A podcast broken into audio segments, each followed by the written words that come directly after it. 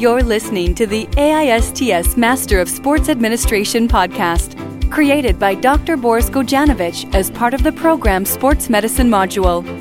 In this series, we attempt to discover, understand, and debate the important issues in the world of sports medicine. Limits of the human body.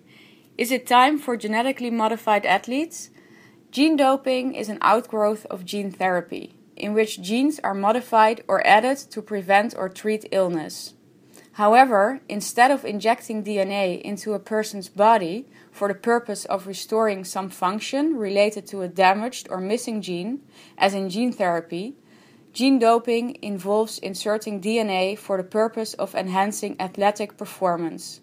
The World Anti Doping Agency defines gene doping as the non therapeutic use of cells genes, genetic elements, or modulation of gene expression having the capacity to enhance performance. Two types of gene doping exist. In somat- somatic cell modification, genes are modified in a bodily cell, like a lung or a muscle cell. The changes are not passed on to children. Today's gene therapy changes somatic cells. The other type is germline modification changing genes in a father's sperm, a mother's eggs, or an embryo. The genetic changes manifest in children and possibly in their children's children. Today we will talk about somatic cell modification. Thanks to gene therapy, we have ways to send genes into the body. Scientists can inject vectors, which are just gene transporters in this case, into muscles or blood. They can also remove cells, modify their genes, and then return the cells to the body. Viruses serve as popular vectors for shuttling a gene into a cell. They naturally inject their genetic material into our cells. To re engineer them for delivering human genes, scientists clean out the harmful parts of the virus, insert a human gene into the virus's genetic material, and then inject the virus into the body. The most complicated part is delivering genes into the right cells. Scientists can steer genes by injecting into muscles, so the genes only enter muscle cells or they can use a virus that infects only certain body parts. They can also let the genes enter cells liberally, but make them activate only in certain cells.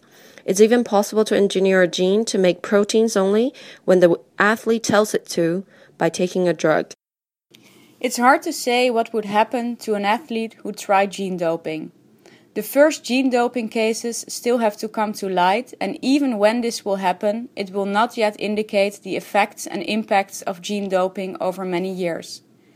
That being said, one of the main risks is certainly the uncontrollable results of gene delivery.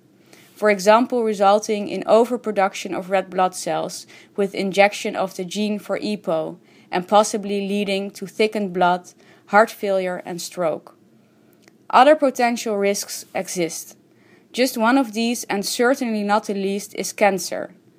Cancer can happen if a genetic modification accidentally turns on a cancer gene or turns off a cancer suppressing gene. The athlete also could have an immune reaction. The body might attack the virus used to deliver the gene, the viral or bacterial genes themselves, or the very protein meant to boost performance. The reaction could be mild, like a fever, but it could also be severe. Healthy monkeys died from severe immune reactions after doping with the EPO gene. The action of the genes can cause problems too. For example, the genes for human growth hormone and IGF 1 tell cells to divide. If they get into the wrong cells, cells can divide uncontrollably and form tumors or it can result in disproportionately strong muscles, pulling on surrounding tendons and bones, which might cause tears and fractures. The mentioned potential health risks made WADA decide to include gene doping on the doping list. The other main argument was that gene doping violates the spirit of sport. It's ethically wrong, and um, I think that um, as a way anything that's ethically wrong is definitely wrong. Um, probably people are using it in lesser way now. So, what are then the great advantages and benefits of gene doping for athletes that outweigh the risks? Genes such as insulin like growth factor 1, IGF 1, and myostatin, which regulate muscle mass, are obvious targets to increase performance in sporting disciplines in which pure strength is required.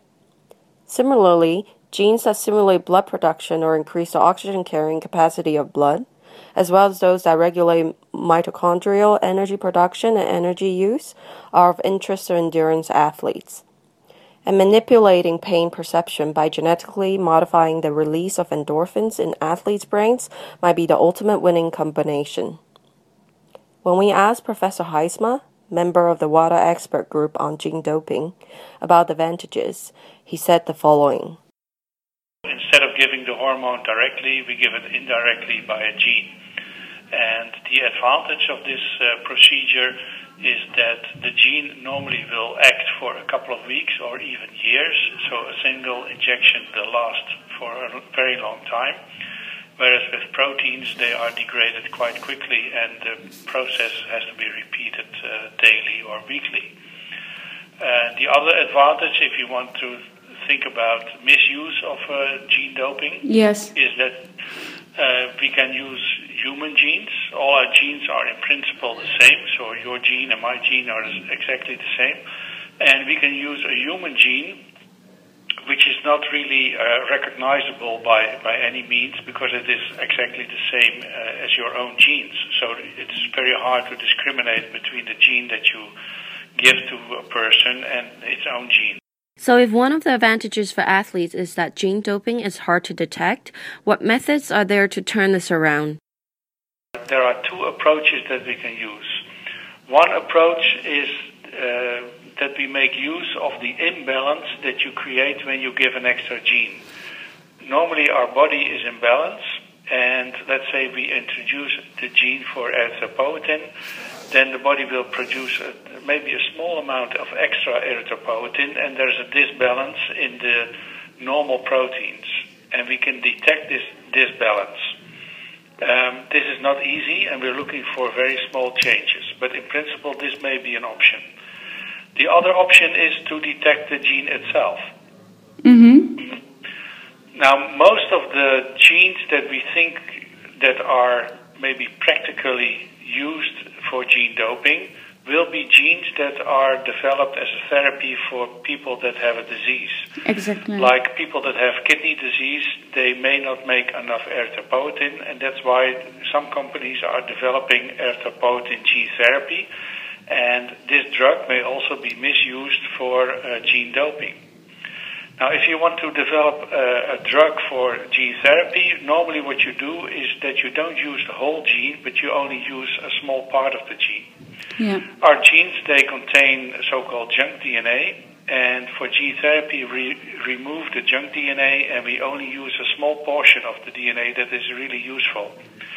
So we have a short copy of the DNA that we use for therapy, and we have a long copy of the DNA in our genes. And we can discriminate between the short and the long copy of the gene, and this way we can discriminate uh, gene doping. Many questions around gene doping remain unanswered and are hot topics for debate. Will our genetically modified athlete really run that much faster, jump that much higher, and lift that much more weight? Or will he or she head straight for the hospital? What if people are born genetically modified or have been treated for an illness by gene therapy? Would they be allowed to play elite sport? And what about if an athlete has been injured while participating in sport? Would he or she be allowed to use gene therapy to quicken the process of repair? These questions reveal that there is much more behind the notion of violating the spirit of sport, and much more will be heard from this battlefield. Thanks for listening. If you've got questions or comments, share them directly on this track on the AISTS MSA SoundCloud page or visit us at www.aists.org.